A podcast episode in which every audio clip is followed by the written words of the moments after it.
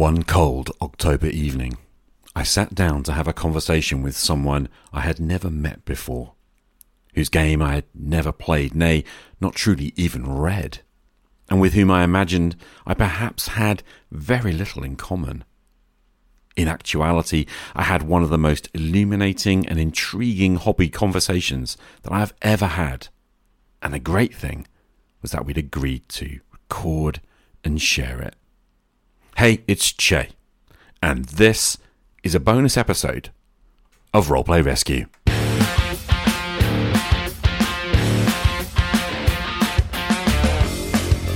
Jay's gonna bring me back. Give me a plus one to attack. Oh, oh, I want to come back to the dice. Whoa, oh, oh, oh, I think I need some good advice. I need a roleplay rescue.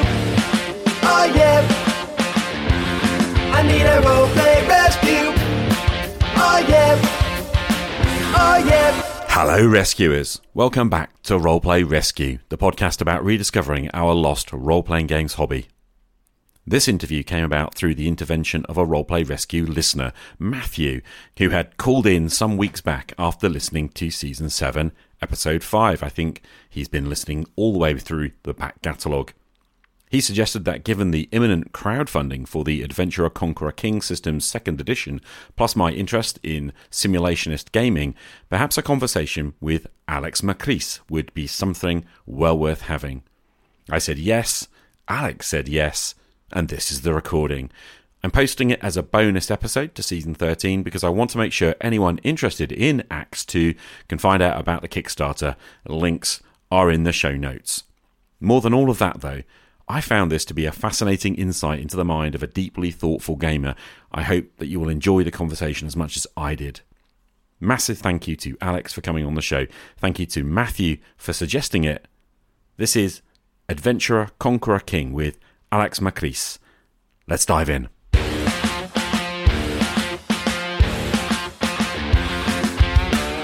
Alex Macris is the lead designer for the Adventurer Conqueror King system, an old school fantasy RPG designed to support campaign play.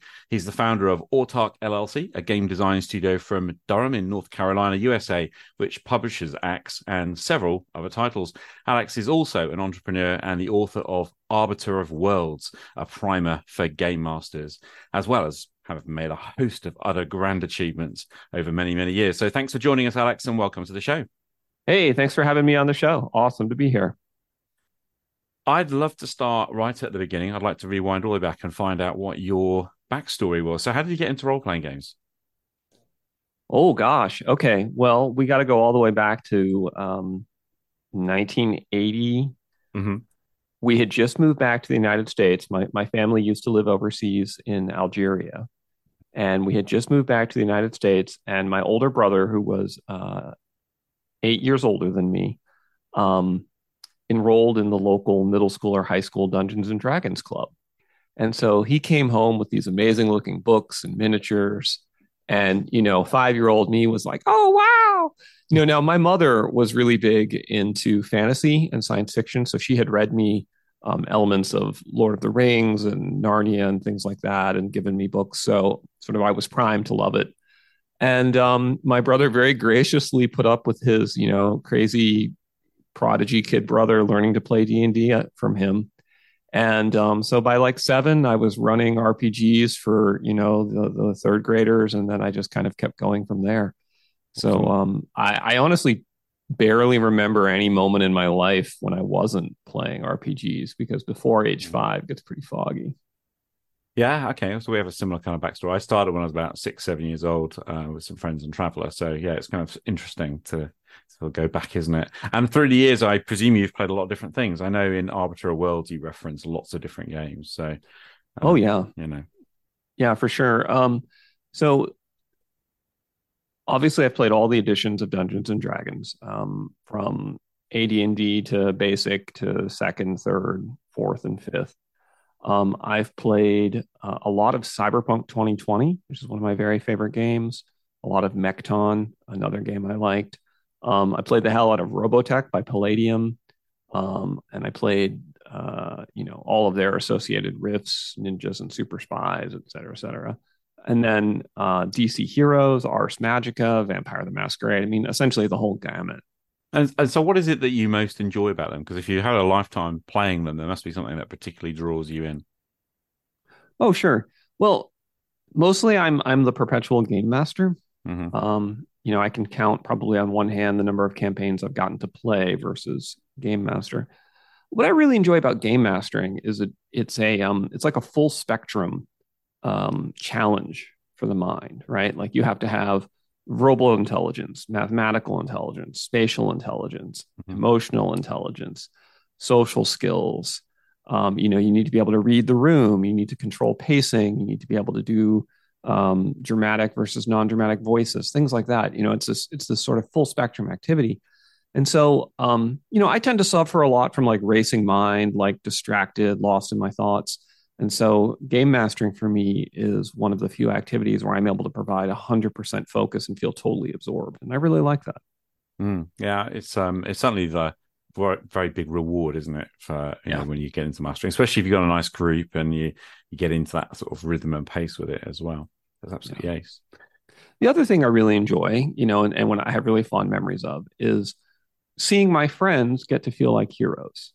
Right. Um, you know, when we get together and, you know, recount the past, a lot of the memories that we share are memories from games. And whether it was, you know, ridiculous disasters or awesome moments of heroism, um, you know, they're very fondly remembered. And it, it's a really good feeling when you see like a room of players break out in cheers because, you know, Newton just slew the dragon and everyone is slapping him on the back and etc. Mm. It's nice. It's satisfying. Yeah, you mentioned in Arbiter of Worlds this sort of big thing about uh, your theory of games being around um, agency. So I guess you're kind of it's an allusion there, isn't there, to what to what you're talking about. How I think you talk about how you know we don't have a lot of that necessarily in many of our lives, but then when we get to the role playing game table, we really do truly well. If the GM lets us, we can have you know that great agency. Yeah, absolutely. I think that's a, a major point. Um, yeah, about I don't know, 15 years ago, I read this book. It was called um, "Dual Diagnosis and Misdiagnosis of Gifted Children and Adults." And one of the things it talked about in the book was that um, you know people on the upper end of the intelligence spectrum um, tend to experience like existential depression more than ordinary folks because they kind of look at the world and they realize you know, despite having great potential as humans, they realize how limited the scope of action really is. Mhm. And I think, um, you know, role playing games are a hobby where you create uh, an unlimited scope of action. And I think, you know, granted, it's it's only vicarious. Um, you know, it's just a game, but um, but it's real in the sense that it's real to your social circle, which is you know what humans are wired to measure against. You know, and I, I mean, I think if we wanted to get philosophical, we could also make an argument that the entirety of sort of Western industrial civilization is basically a game at this point, right? You know, where for the vast majority of people, it's not about subsistence; it's about status and accumulating points and things like that. No, Uh, I think it's kind of interesting as well. I have a theory about uh, a lot of role players. You know, they seem to be, shall we say, intellectually precocious. Um, You know, uh, perhaps a little, a little bit different as well and quirky. There's lots of like, you know, uh, over the years, I remember many, many different types of people. But yeah, one of the things that has come up a lot and a lot, you know, many, many times over is around sort of mental health as well. So, um, you know, one of the things we talk about a lot on Role Play Rescue is the sort of how to overcome the anxieties that people have and all those kind of things. And sometimes I wonder if that is linked with, you know, what's going on upstairs and what we perceive around us in the world, you know. So it's kind of an interesting point. yeah, yeah, for sure. I I, I do think it's um, I think it's it's psychologically beneficial, and I think you know you learn.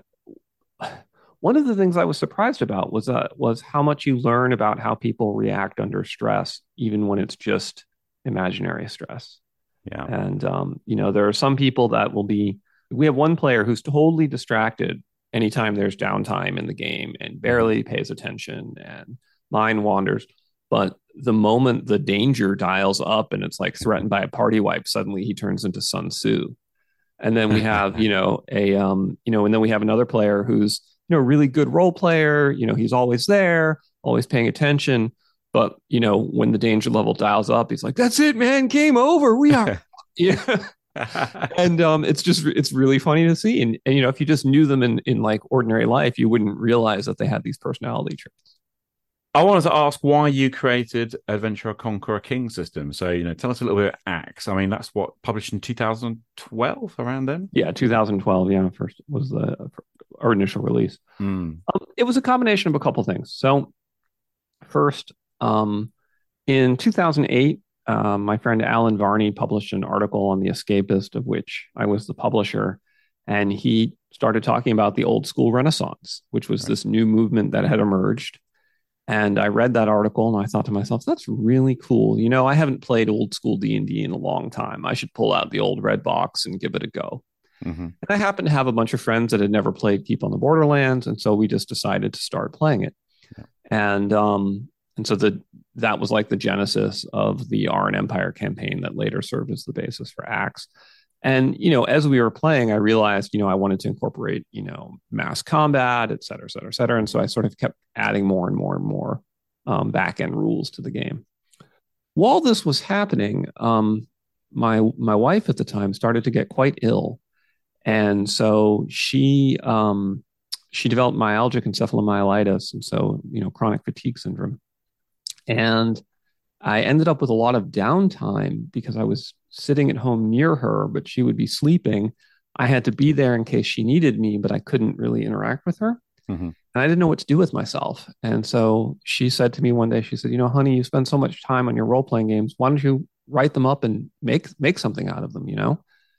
I thought to myself, "Oh, that's that's a really good suggestion." And um and so it was a combination of like having this um this downtime I didn't know what to do with, Mm. uh, combined with this role playing game campaign that was really flourishing, um, was the genesis. Okay.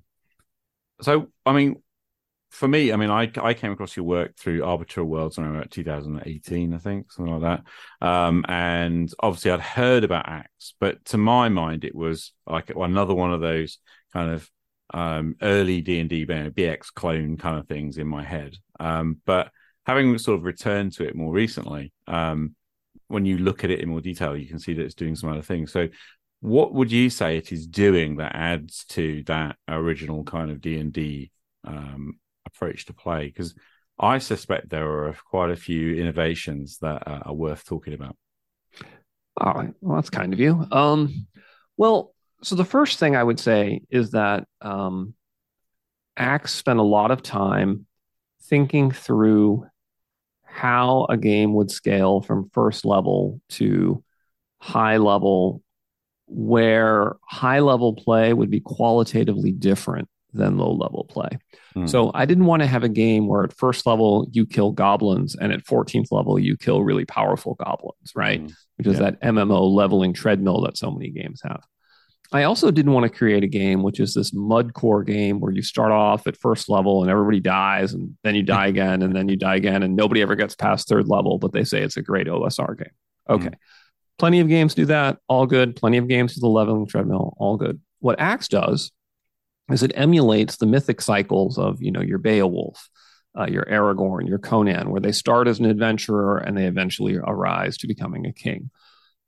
King we use as a loose approximation of a number of different endgame choices. Like you could be an archmage running a wizard's guild, or you can become a thief running a powerful crime syndicate where you're the godfather of a city.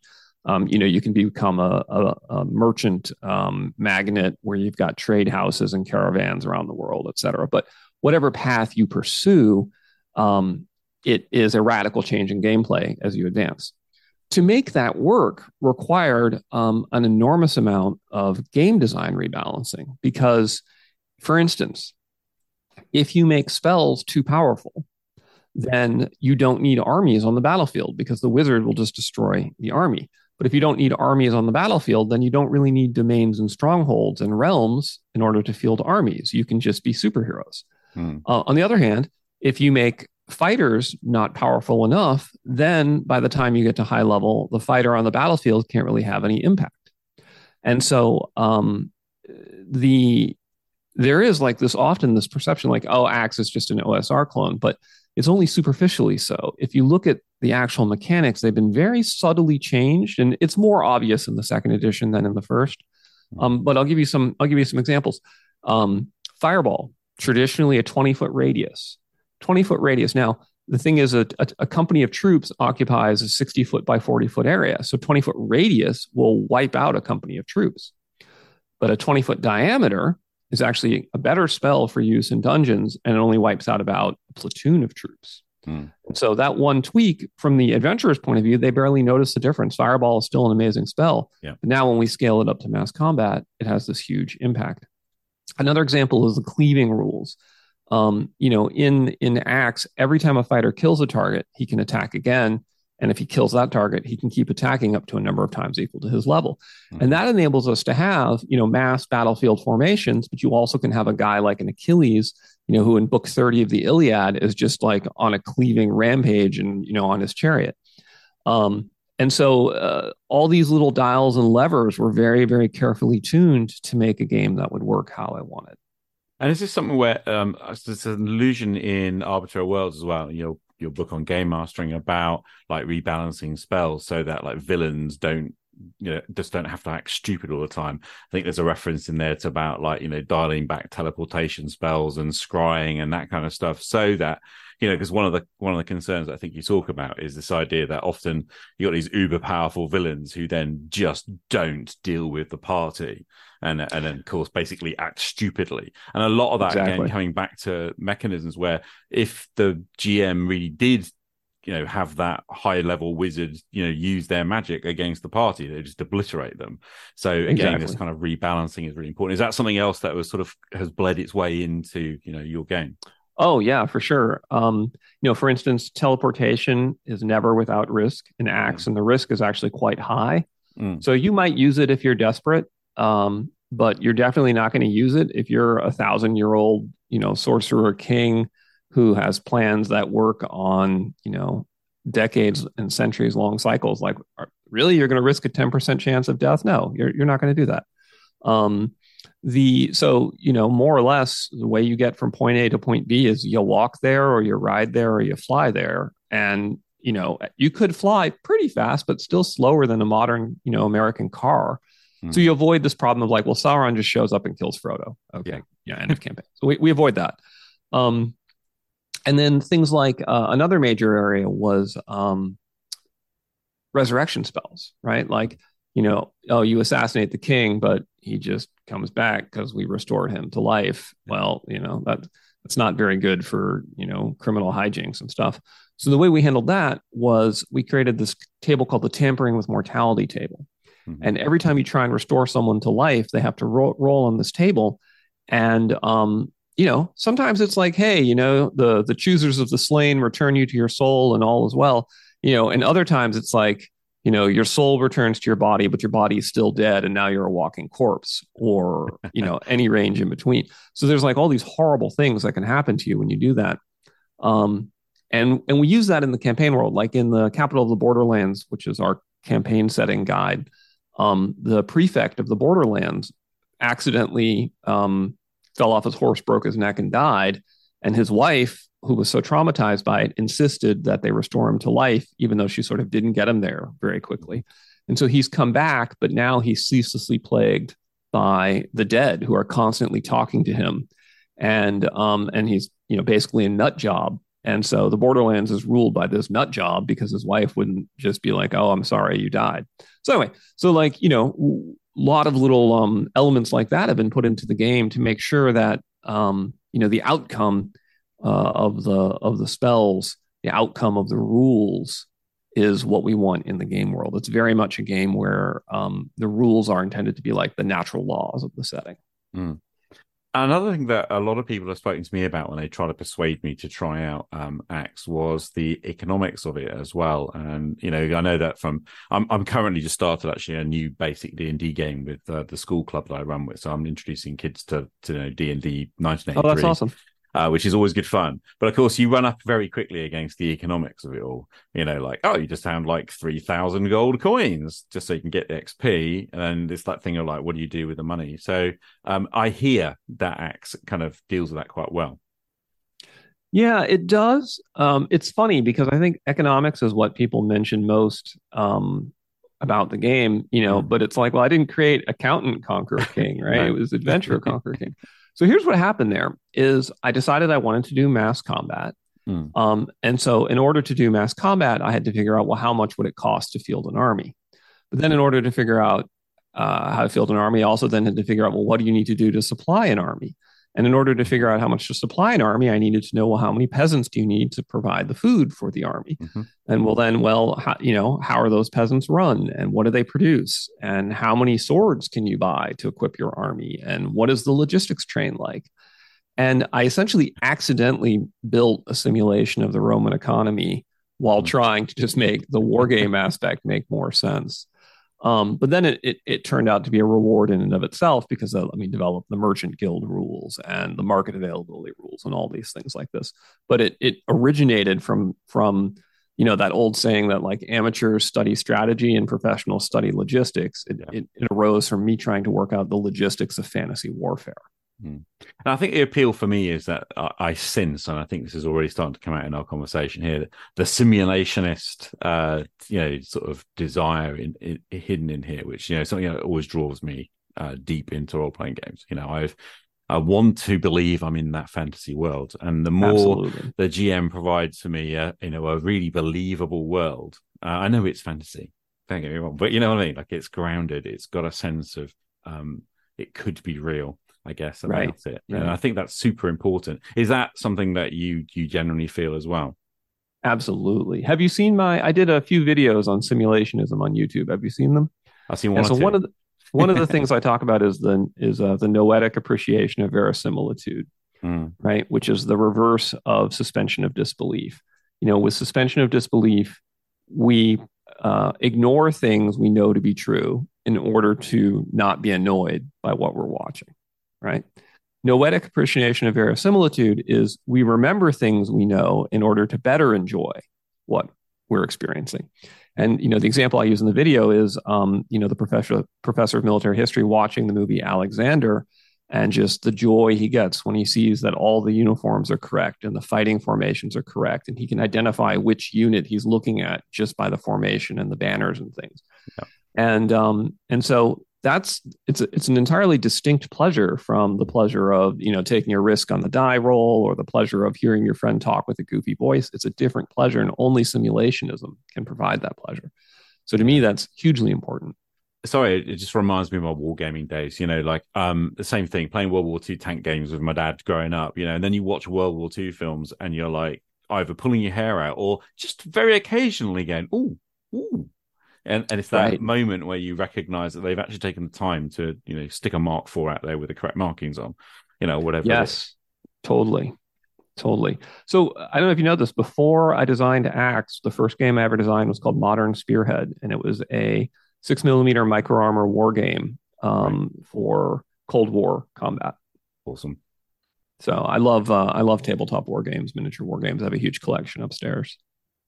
Yeah, it's my background too. Um, we could probably talk about that for hours, but yeah, talk a bit more about simulationism. Then. So you, you've got this noetic appreciation thing, and I, I, I think that's a great phrase. Actually, I've always, I've spoken quite a few times actually about the a disbelief thing. I, I just absolutely, it drives me insane to have to do Yeah. that when I'm watching a movie or a TV show, or even when I'm reading a book or whatever. You know, and to come to the role playing game table and yet again have to roll my eyes every two minutes of you know and ignore things that I know are absolutely ridiculous um, because we're trying to make it cool at the table is something that you know personally don't like.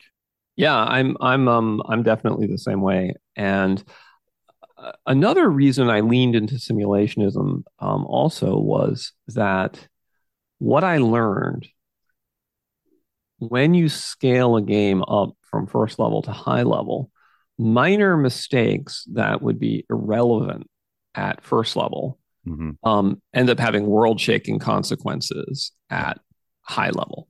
You know, if you slightly misprice the cost of a heavy infantry at first level when they're hiring some mercenaries, who cares? You know, it, it's a rounding error. But then all of a sudden you find at 14th level, you're like, oh, wow, the, the Roman Empire can't actually afford to field the legions it needs to defend itself because I mispriced heavy infantry by five gold pieces. Hmm. You know, and that that's a painful feeling. And so to make sure it all works, you know, you have to make it a simulation. Um, or you have to engage in constant hand waving and ask for suspension of disbelief. And I'm just, I myself don't like having to engage in suspension of disbelief. I want mm. to believe it's all real. I'm that guy from Galaxy Quest where he's like, "It's all real. I knew it." You know, like yeah, that's, yeah. that's who I am. And um, and so I, I make games for for people like that, for people to whom it matters. You know, some of the nicest compliments I've ever gotten on ACKS were, "Hey, I used it to simulate um, an actual historical battle, and it played just like I thought it would," and things like that. Mm-hmm. Like that makes yeah. me feel really good. No, that's really exciting stuff, isn't it? When you can, and there are so few games that do that. I mean, the pervading kind of culture, and don't get me wrong, if people can play however they want, but the pervading culture here is about the I want to tell me the cool story and all of that stuff. And um, I, I, personally find that the emergent story that comes from like what we're doing at the table is the most fascinating thing. So. Yeah, I, I, talk about that a bit in the book, and I describe it as the difference between visiting a zoo and going on a safari. Mm-hmm. You know, like, and you can you can go to the zoo and you can enjoy or or Disney Animal Kingdom or whatever the theme park, um, and you can have a really good experience, but at the end of the day, you know it's not real, right? There was mm. there was no risk of the tiger actually getting out of the cage and eating you.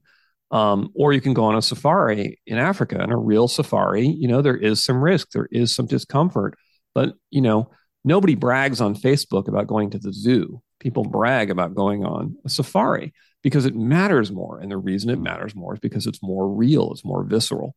And in the same way, like playing an RPG with emergent story with no fudging of the dice, if you become king, that means something. If you're playing an RPG and you just become king because everybody's like, oh, it'd be cool if I became king at the table, then it means much less. Absolutely. Speaking of kings, um, one of the things I did like um, was the suggestion that I think it's in the original back of the original core book of, of actually having players play characters at three different tiers. I think it is of play or di- different yeah. levels. So you might, you know, the idea of having a king who's ruling, or you know, someone in, authority who's ruling an area, and then the generals kind of going out and doing stuff, and then the adventurers working for those guys, you know, doing sort of scut work as well down the bottom end. That, that sounded like a fun kind of uh, you know premise for a campaign, I guess, and you could work at different levels. Yeah, I think it's it's a it's a really fun idea. Um, I've only been able to put it into limited implementation in my own games. Um, in mm-hmm. my Oplenian Knights campaign, mm-hmm. um, we had uh, we had some players playing like the various lords and whatnot, and then uh, um, others were playing the um, you know the adventurer tier.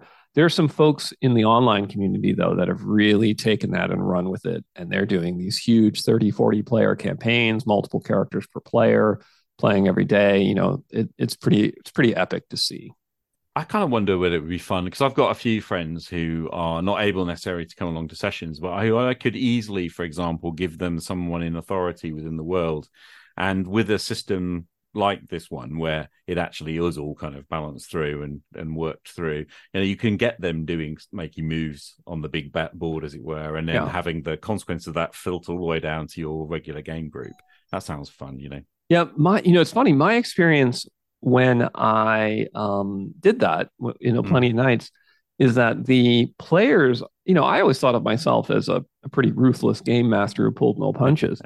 but man, compared to an actual player who you tell them this is your character and your goal is to conquer this region, they really pull no punches. And so that campaign actually ended with a party wipe. Like the heroes lost, the adventurers got killed to the last man.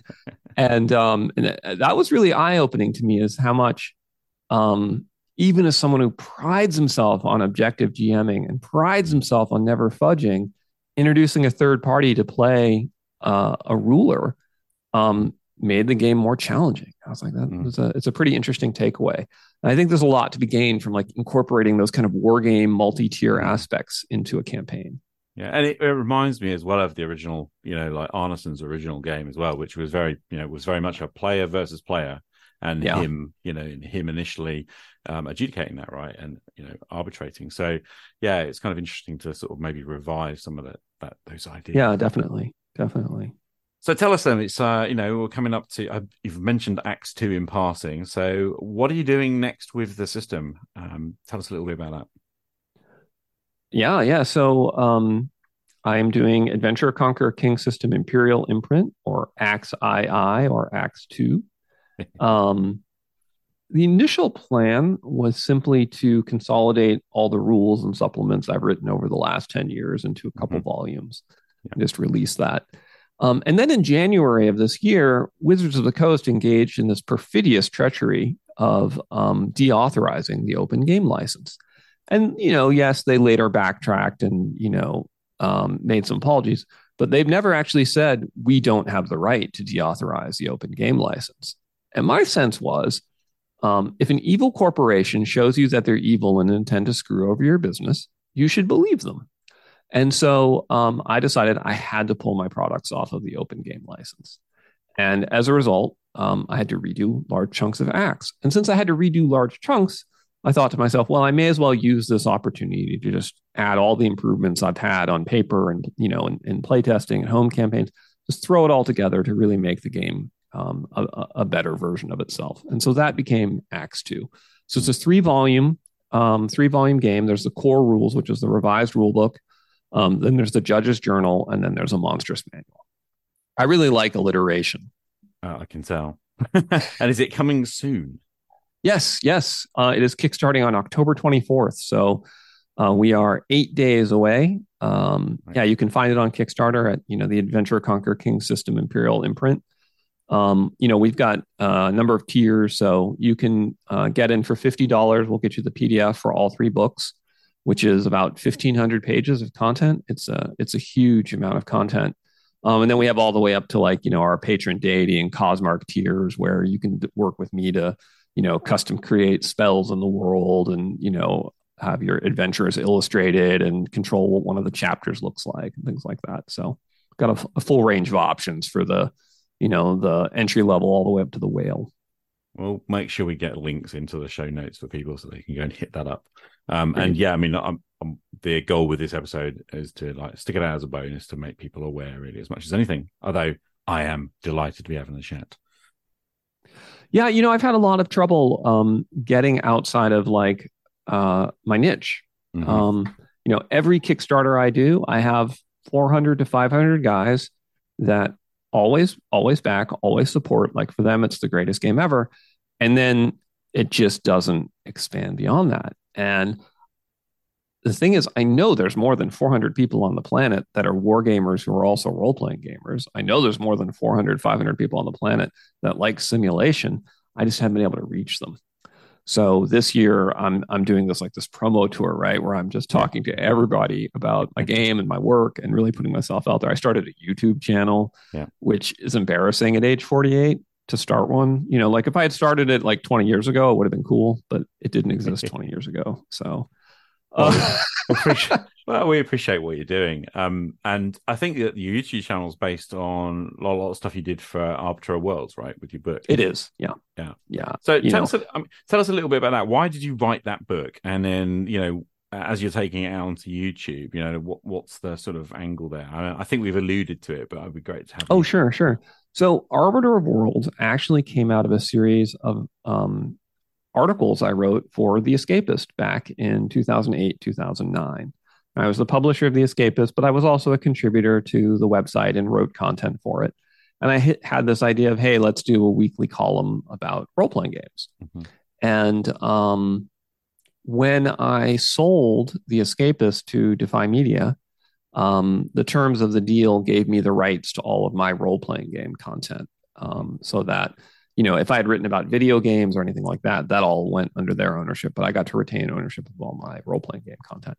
And so a few years later, I thought to myself, you know, this probably has more value than just a bunch of articles on a on a website that I don't even run anymore. And so I, I pulled them all together and I edited them and you know updated them and smoothed it in and I released it as this book on Amazon. And uh, to my surprise, it, it, it turned out to be one of the best selling things I've ever written. It sold five thousand copies, um, which you know for for a little indie book with no marketing budget, that's a pretty good success. Um, after I had that out for a while, people started to tell me, you know, man, nobody reads anymore. You have really good things to say, but no one's ever going to know because nobody reads. And I was like, what are you talking about? Nobody reads.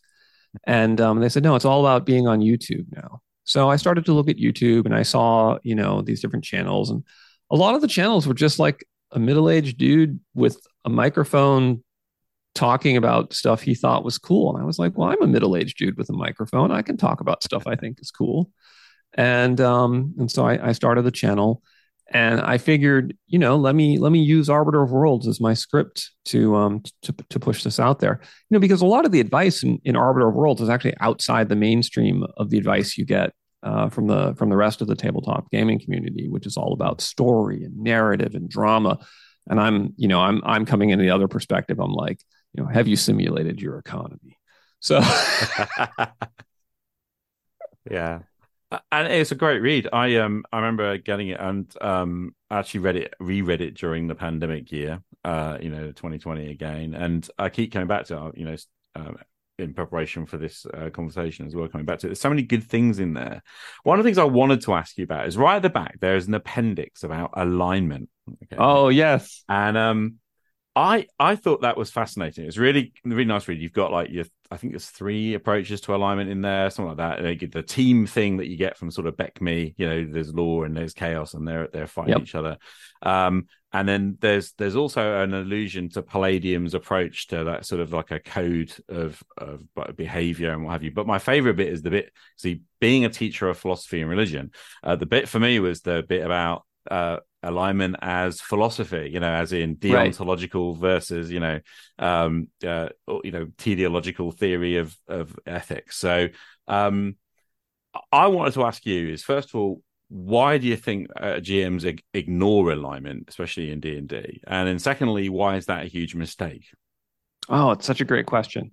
Why does everyone ignore alignment? And I think the answer to that is because um, the vast majority of people today have completely disordered, um, chaotic, and confused moral systems.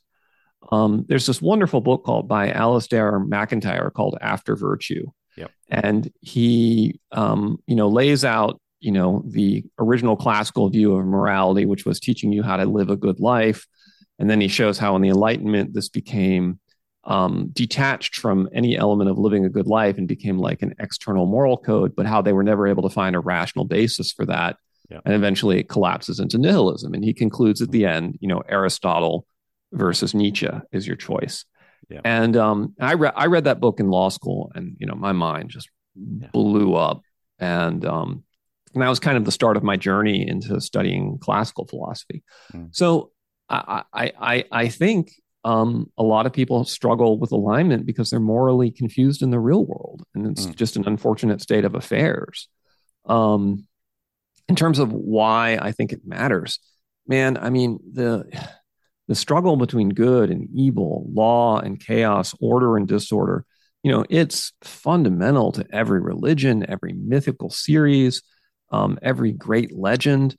And, um, you know, we're really quick nowadays in the modern world to just, you know, dismiss it and let things collapse into pure nihilism and nothing really matters or it's all relative or who are you to say that, you know, the chaotic cultists that are ripping out the still beating hearts of innocent victims on their blood pyramids are evil? Um, and, you know, uh, those folks, I think, are, are, you know, what are they like the C.S. Lewis men without chests, right? Like they're missing something important. Uh, it feels to me like there's so many great role playing opportunities uh, in the that. I mean, even if you just take the simple team approach, you know, like that, they've got team law and team chaos, and they yep. are battling. Um, and I always feel like that having the neutral lot in the middle is always a bit of a cop out in a way. I, I get it for the animal kingdom, maybe, um, but I, you know, I feel like choose a side is is not that a classical dramatic thing anyway, but certainly when it comes to wargaming and our roots in in D and I mean that's where that comes from.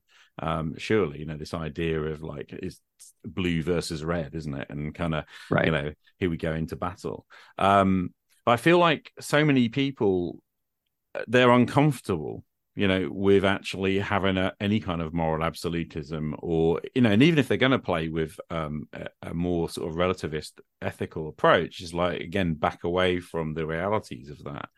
Um, and and I don't know, uh, for me, that just again, if I come back to the simulating a believable world, people in the real world and people in a, in a, believable fantasy world will have values and they will stand and die for things. I mean, if I'm going to run an army and I'm going to motivate an entire you know population of people to go and conquer my neighbor like the Romans did, you know, you want to have uh, some reason, know, to try and motivate them. And surely that again comes from you know, uh, so I guess there's an element of like um, imperialist supremacy, but there's also, isn't there, like this sense of like, well, we do things properly over here, and we want to like bring uh, enlightenment to you know, the the neighboring country, kind of thing.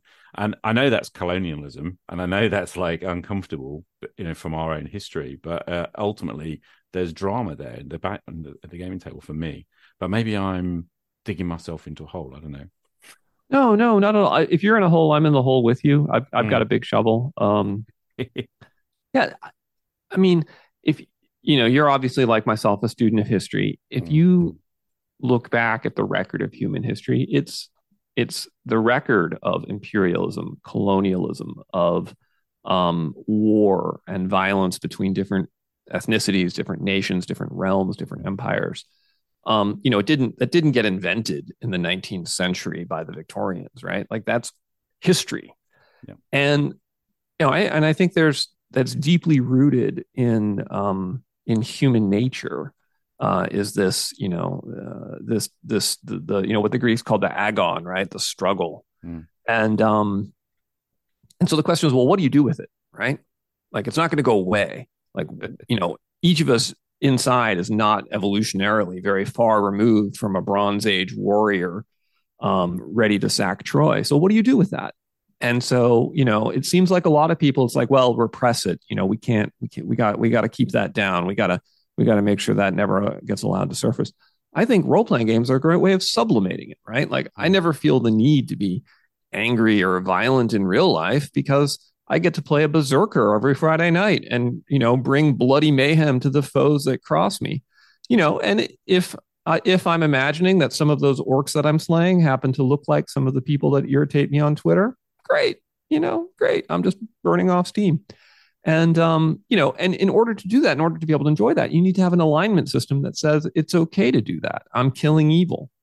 So I, I think, you know, I think it's all it's all kind of integrated together. Yeah, I, think like the thing with it as well is you know there's so much discomfort around like the concept of right and wrong and making like moral decisions as you as you kind of alluded to.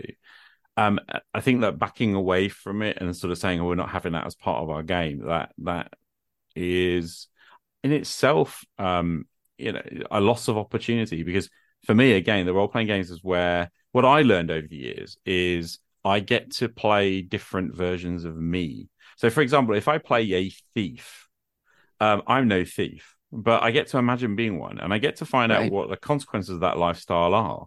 And then I get to realize perhaps that being a thief really isn't for me after all, um, you know, in real life, which is a useful thing psychologically and emotionally, I'd imagine.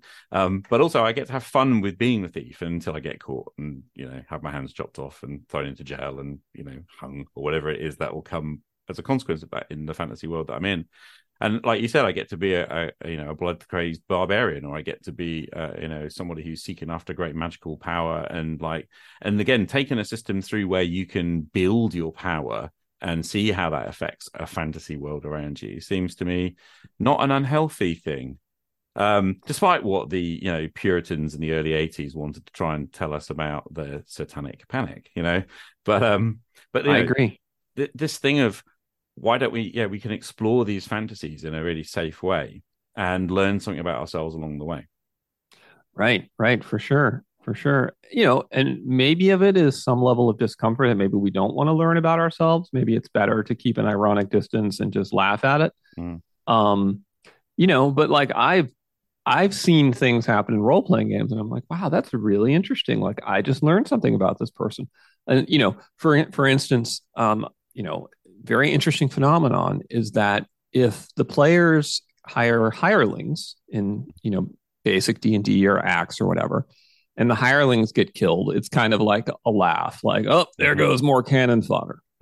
But if they buy a dog and they name their war dog and that war dog gets killed then it's like we will unleash hell and revenge rover. You're just like wow you know you just had 14 hirelings get slaughtered in the last room but you're pissed about the dog that's like a really interesting thing. Like, why is that?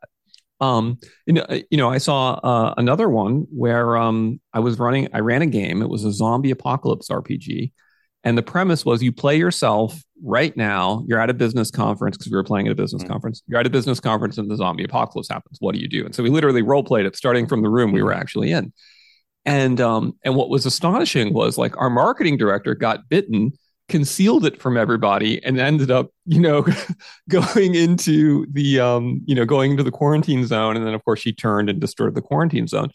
Whereas um, we had another guy who was like a former military vet. He'd won a Bronze Star, and um, and he got bitten, and he was like, "All right, everybody, I've gotten bitten, so give me your weapons and grenades, and I'm going to go attack the enemy and destroy many of them." Is like you know, it, and it was it was really interesting to see like this difference of like the conniving, you know, how do I get into quarantine? Maybe they have a, a, a queue, and um, you know, I, I think it's fantastic to be able to explore issues like that. I don't know why more people don't want to do that, uh, unless again, it's just either they're, you know, they are themselves so confused about what's right and wrong, or they're afraid to think about these things. But I, I love it, and we've we've explored all sorts of really interesting themes in my games. So, what I mean, you wrote Arbiter Worlds because you had like some articles, and you, you know, and you obviously have this um simulationist approach to like to being a GM and everything else. Um, but I mean, what was the reaction to that? I mean, have you had like, I mean, five thousand people bought your book, and you know, kind of gone out there, and, and surely that had some impact on your, you know, on ACKS and and the other sales and everything that you did, Yeah. Um, well, the initial reaction was actually very negative. right? um, because when I started publishing back in 2008, uh, the OSR was a smaller place, and gaming was really dominated by, at the time, the Forge theorists who were creating the story game movement. Yeah. You know, fourth edition, which was all about fudging and and uh, things like that. And so here's me coming along, you know, with this, you know, very prescriptive um, explanation of how you should run games. And it was like, well, who the hell do you think you are? And Yeah. you've obviously never even played an RPG. I mean, it was just outrageous the responses I got to uh, those articles. It was super punitively negative. Hmm. Um, but you know, I just kind of kept plugging away, and I would respond nicely in the comments and kind of built it up. By the time I released the book seven years later, it um, it got a much better reception. Um, uh, although it got one negative review, which was a guy said, "Yeah, this book is coming out about seven years too late." I was like, "Come, oh, oh, come on!" but um but yeah, I got a much better reception on Amazon, and a lot of folks have told me like uh, have sent me really nice notes like, "Hey, you totally changed the way I GM. Hey, my campaigns are so much better now. My players are complimenting me on how great it is. You know, uh, you confirmed all these things that I thought were true, but I'd never seen in writing. Like, like really heartwarming stuff that makes me feel good. So Mm. I do think it's it's made a difference, right? There's at least you know 5000 game masters out there now who are running um, you know something closer to my style than existed previously and a lot of them have become customers and fans of my games as well so that Mm. it um it turned out to be a really good investment of time and energy um kind of you know to my surprise because i was just you know writing some essays and then compiling them together I think the most memorable bit, I mean, other than the alignment stuff for me, was the top-down zoom-in approach to world building. Um, so, would you mind just like outlining that a little bit for listeners? So, I think this is possibly one of the most useful tips. And if you haven't read Arbiter Worlds, this is the reason to, I think, to read it. But there we go. Top-down yeah zoom-in. yeah so there's this uh, there's this constant debate between top down and bottom up um, RP, uh, RPG world building, right? If you go onto like Reddit's like you know subreddits like with the world building subreddit, you know they take that top down approach, and these are guys who invest countless hours in tectonic plate movements and creating fictional uh, histories for every single culture in their world and constructing an entire language. And they you know and it takes them 10 years right? Mhm. and then you have um, sort of the bottom up movement where uh, they're just like hey we're playing keep on the borderlands and it doesn't even exist anywhere in a world like what's the name of the world it's just called the world let's just start playing Mhm. and then they just kind of keep building on it and building on it building on it you know depending on what adventure they decide to run um, so the former is problematic because it puts a huge burden on the game master Hmm. and it puts a huge burden on the players because they end up being expected to know or care about all of this material that's been written, which probably is irrelevant to them. And honestly, from what I can tell based on YouTube, most people are pretty oblivious about the world they live in. So I imagine that would also be true in a fantasy world. Um, and yet, you know, there ends up this expectation like, oh, I, I can't believe you named your character that because, um, you know, that that isn't an appropriate name in the setting. Well, I didn't read your 50 page guide, Bob. I'm sorry. you know, but then top down, you get the opposite problem, or sorry, bottom up, you get the opposite problem, right? Where the world makes no sense. And you're like, I don't get it. Like, you know, you say there's a dragon lair six miles away, but no one in the village ever mentioned the dragon lair to us in all the six months of gameplay we spent in that village. And it's like, well, the dragon lair didn't exist until 10 minutes ago. That's why. Hmm. So, what top down zoom in says is that um, you need to use both methods and you start at the top, but the higher you are up, so the further away you are from the gameplay, um, the more generalized, abstract, and broad you are. And as you get closer to the level of where the players are actually going to interact, then you get increasingly detailed. So, you know, like I say, for your overall world, like you want to have a paragraph of description, maybe one page of a timeline with bullet points, mm-hmm. um, you know, like maybe one page just kind of laying out roughly the geography and the countries, and that's it. Move on you know then you then you focus in you zoom into the region where the game is going to be happening. And then you give a little paragraph about the region a little mm-hmm. timeline for the region. Then you create a gazetteer of locations in the region. And then you zoom in again to the starting location. And then you sketch out the starting location and the starting dungeon. And um, and by doing that you get most to virtually all of the benefits of a top down world. And you avoid most of the problems of a bottom up world. Mm. um, so it, I've been using it for 20 years as an approach, and I, it's never failed me. Uh, I think it, it was, like I said, for me, one of the things that has ended that discussion because it sort of says do both, which I just think is really helpful.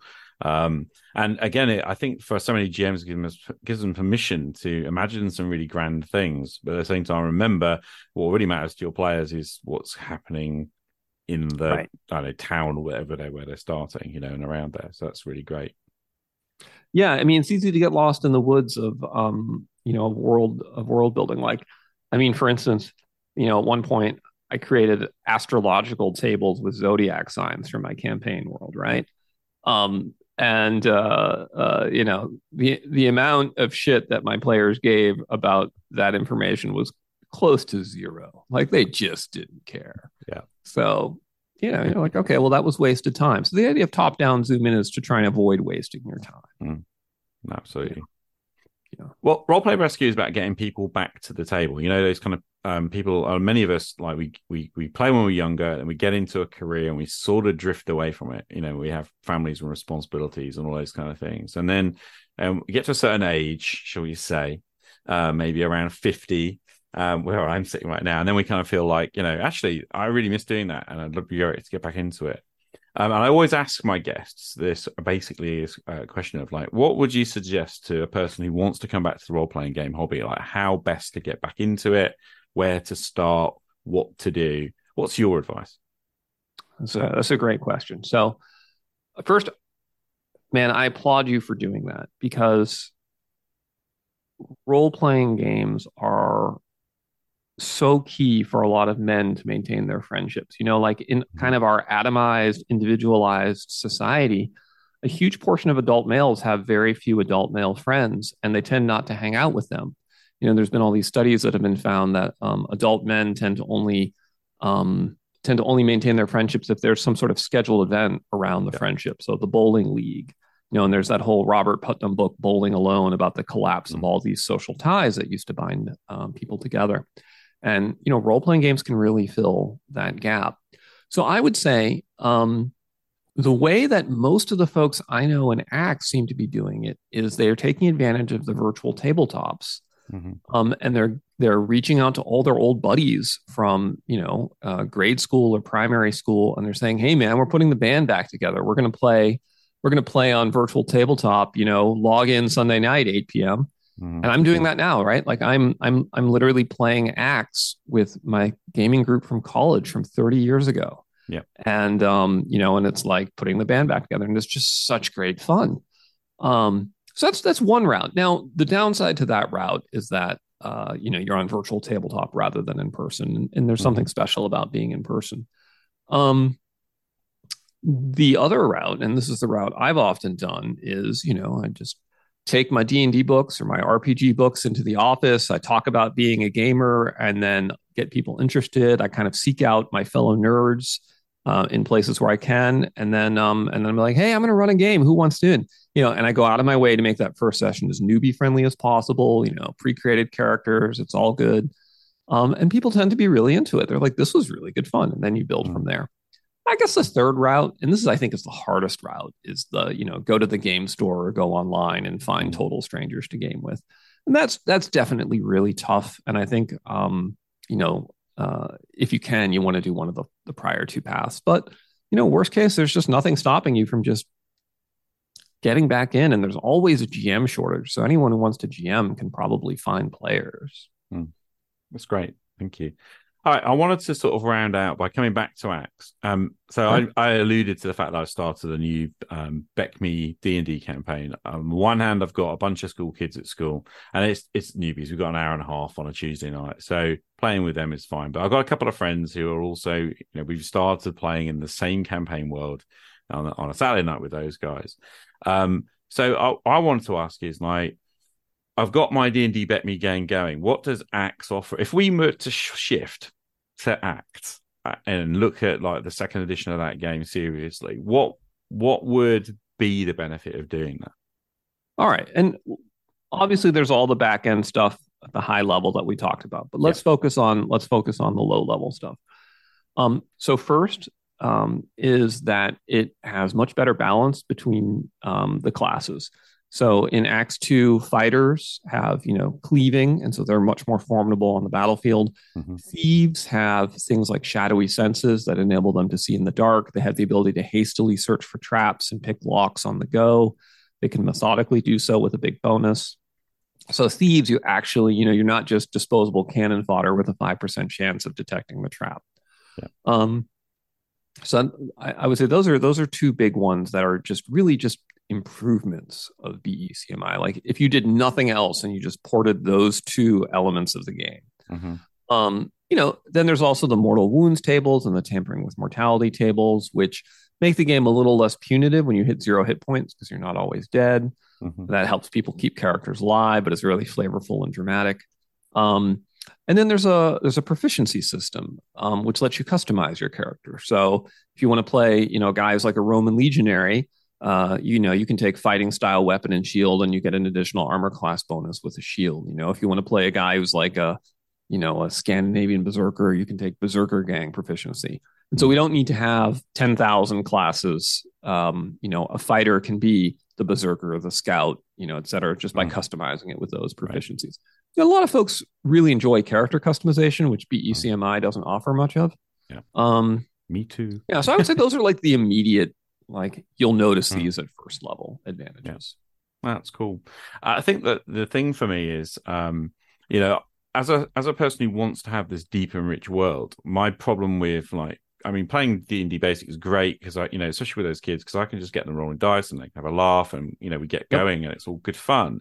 But of course, the simulationist me, uh, as the GM as well, you know, is want I find the rules so light, and I think you um you make an allusion in Arbiter Worlds about a view that I've expo- exposed many times, which is that as you play a game over time, you will accumulate rulings, which yes. you will write down if you're a consistent GM, and they yes. become rules, right? So yes. this whole rulings not rules thing, um, I've never really fully got because you know you're just going to be building your rule set over time. hundred percent with you. I'm getting a sense that what you've done with um with ACKS is essentially a lot of that development work is obviously over these all these years has actually sort of been done for people. So would it be fair to say that that's something that is worth looking at in itself because you know some of these things that are great ideas to add to your game are sort of in there. Yeah, yeah, absolutely. Absolutely. Like I, I definitely ate my own dog food in the sense that I started with the basic rules, made rulings, made rulings, made rulings, and codified them into more mm-hmm. rules. And um and I and I, I should add, you know, I've been very careful when I wrote uh, both ACKS and ACKS 2 to write it in a somewhat modular format so that a lot of the game mechanics you can um, extract and then drop in someplace else in some other system that you're currently using or want to test out. And um, you know, a lot of game designers have this um, almost like a Puritan approach, like rules as written, don't mess with my game. Like, you know, like you don't see Monte Cook talking about how you could hack Numenera to play with Vampire the Masquerade, right? Mhm. I take the opposite approach. Uh, you know, I did a whole essay, I did a whole episode of Arbiter of Worlds talking about how you how you can mash up RPGs to make something that's your own. So ACKS is designed to let you mash it up and and you know, uh, if you like the if you like the tampering with mortality tables, you can just plug them right into B to BECMI. You don't need to use anything else, right? Or if you um you know if you want to use the economy, you can use the economy and play fifth edition, right? It works. So um yeah, yeah. So I definitely have made that an aspiration for the design. And it's probably part of why the game is a little bit larger in terms of page count. Um, mm. Is you know because making things modular always means you're saying, well, this is option one, and this is option two, and this is mm. option three, versus just you know the straight and narrow. Mm. something just popped into my head, and people who love BX are just going to have to forgive me for asking you this, but I wondered if you had a theory about why BX in particular, the Basic Expert 1981 D&D, has become sort of seen as the standard and go-to for so many OSR types. Um, you got any theories on that? A few, a few. Um, so I think one, and I, I discovered this as an adult going back to the OSR, is that most of us thought we played AD&D, but we actually played basic D&D. If you Mm. read the rules and and how people played back then, like I definitely as a kid was not using weapon speed factor and uh, you know weapon versus armor adjustment and all of those esoteric um, you know pummeling rules and things. Um, so from a uh, from a nostalgia driven perspective, which I think brings a lot of people to that OSR movement, um, the nostalgia that they experience is the nostalgia for the red box of BX or BECMI. Um, so that's one. And then I think number two, because it's such a rules light chalice uh, chassis, um, it's easy to modify Hmm. and it's hard to break. Um, and so, you know, if you just want to kind of hack around, put your own unique spin on things and release a product, um, you know, it's really easy to do that. And also because it's so rules light, whatever area you decide to zoom in that's special to your game um, is going to be, you know, easy to expand upon because it's only a, a, a loose framework. So if you're like, oh, well, you know, it's like BX, except that at first level, your characters have these cool life paths that explain who they are and how they became what they are and give them hooks for play, which is like basically beyond the wall, right? Like boom, um, etc. Whereas if you were to say, oh, I'm going to start with um, fourth edition D and D or something like that, like it's much harder to hack. How about you? I mean, do you would you do you think that's the reason, or do you think there's something else? Yeah, I, I'm a. Uh, there's a comparison with BECMI as well, and um, people treat that as if it's like the children's game. I think, Right.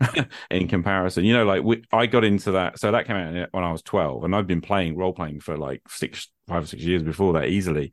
But Yep. um, I sometimes wonder if, um, you know, because it's the red box, because that red box was all about like how to play. It's got those two solo games and the Yeah. first adventure, you know, in Castle Mistamere and all of that. Whether people go back to that and feel like, oh, but that's the kiddie game, and so then they go looking for those rules and they go back to eighty one and they find it's very nice and it's a very clean, isn't it? Like set of presentation of, of rules in Basic Expert. And I, and I and like you said, with the nostalgia of it and everything else, I sometimes Yeah. wonder if that's just a big part of it. Um, even uh, the the big complaint with BECMI is that you get the thief gets nerfed, you know, uh, further. But I think there's a lot of things that get cleaned up in that. And as you go through to the rule cyclopedia in '91, you know, when that comes together, it's it's a pretty you know good system, you know, straightforward Right. system. It is. It is. It's quite robust. It's not at that point. It's not rules light. It's actually a very robust system. And I mean, I have a ton of admiration for BECMI because Mentzer just went for it. Right. He's like, we're going to do the campaign rules. We're going to do the war rules. You know, we're going to have monsters with 200 hit dice, and then you get to become a god. And Yeah. like, you know, I remember getting that immortal set, that golden box with like the guy on the cover, you know, who's Mhm. all looking awesome. Yeah. It was so. I was like, oh, this is great and um and definitely like a mortal set is not for kids right like you're trying to learn about you know some pretty esoteric concepts of the multiverse and entropy and things like that like you know that wasn't a game for eight year olds so Absolutely. Yeah, and it's just interesting. I, I, I don't know. I mean, uh, again, there are people who love like the seventy-seven Holmes as well, you know, and all of it. So, um, I guess we all have our you know, we we enjoy D and D in lots of different ways. But um, I'm just curious about it because it's become, you know, like especially with uh, republishing old school essentials, essentially being that game kind of represented. You know, it's just become a huge game. I was just curious. Yeah. Right then. Yeah. So to wrap it up, um, what would I mean? What do you wish you if you could tell a GM like who's getting back to the game, like when they're approaching their game, any piece of kind of serious advice? You talked about how to get back to the table, but any piece of serious advice about getting yourself GMing again and producing a good game? What would where would you start? What would be the big thing? Read my book. I absolutely if you- could have predicted that. if you, if you don't like to read, watch my YouTube channel. Um, But the other thing I would just say is just do it. You learn by doing, and just do it. There's there's not nothing is stopping you. Get the book, crack it open, run the campaign. go for it. Well, Alex, it's been absolutely great chatting to you. So thanks so much for coming on. Um, we'd have to make sure all the links and stuff are in the show notes for people to find the Kickstarter and everything else. Um, But yeah, it's been an absolute honor to get you on. Oh, awesome! Thank you.